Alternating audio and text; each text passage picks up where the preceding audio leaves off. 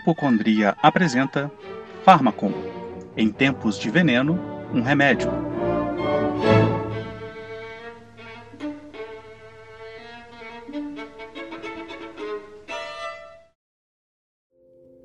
Quando pus de novo os pés na sala, alguns móveis e algumas palavras estavam fora do lugar.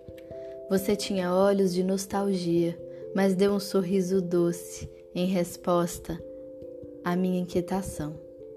Desde que você foi embora. Eu? Embora? Não, eu fui ali do outro lado da rua comprar aquele sonho que a gente combinou de dividir. Achei que você não tinha tanta pressa e. Olha, tudo bem, talvez eu tenha demorado um pouco, mas eles tinham tantas opções e a moça disse até que eu podia experimentar alguns sem compromisso de levar nem nada. E depois tem a fila, o pão, o dinheiro. Acho que não demora tanto para pintar uma parede, certo?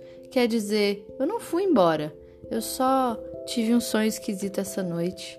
Conheci umas pessoas no caminho, mas o calor continuava igual.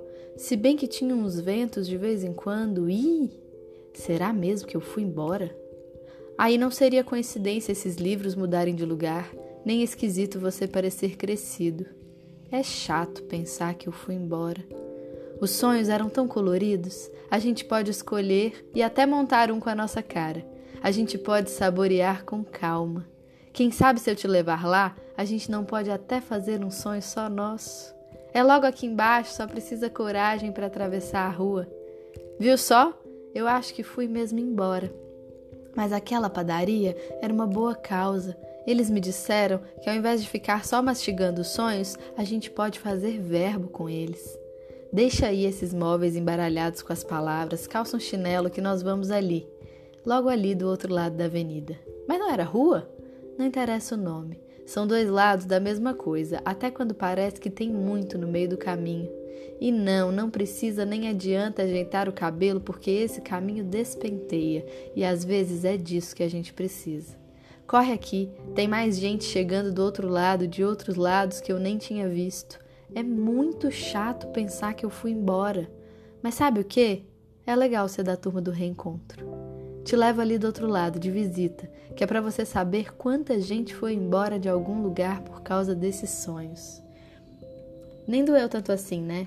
Eu sei, eu sei, dá vontade de ficar um pouco mais e ao mesmo tempo de voltar lá e contar para todo mundo que existem opções. Surpresa, muitos deles já sabem.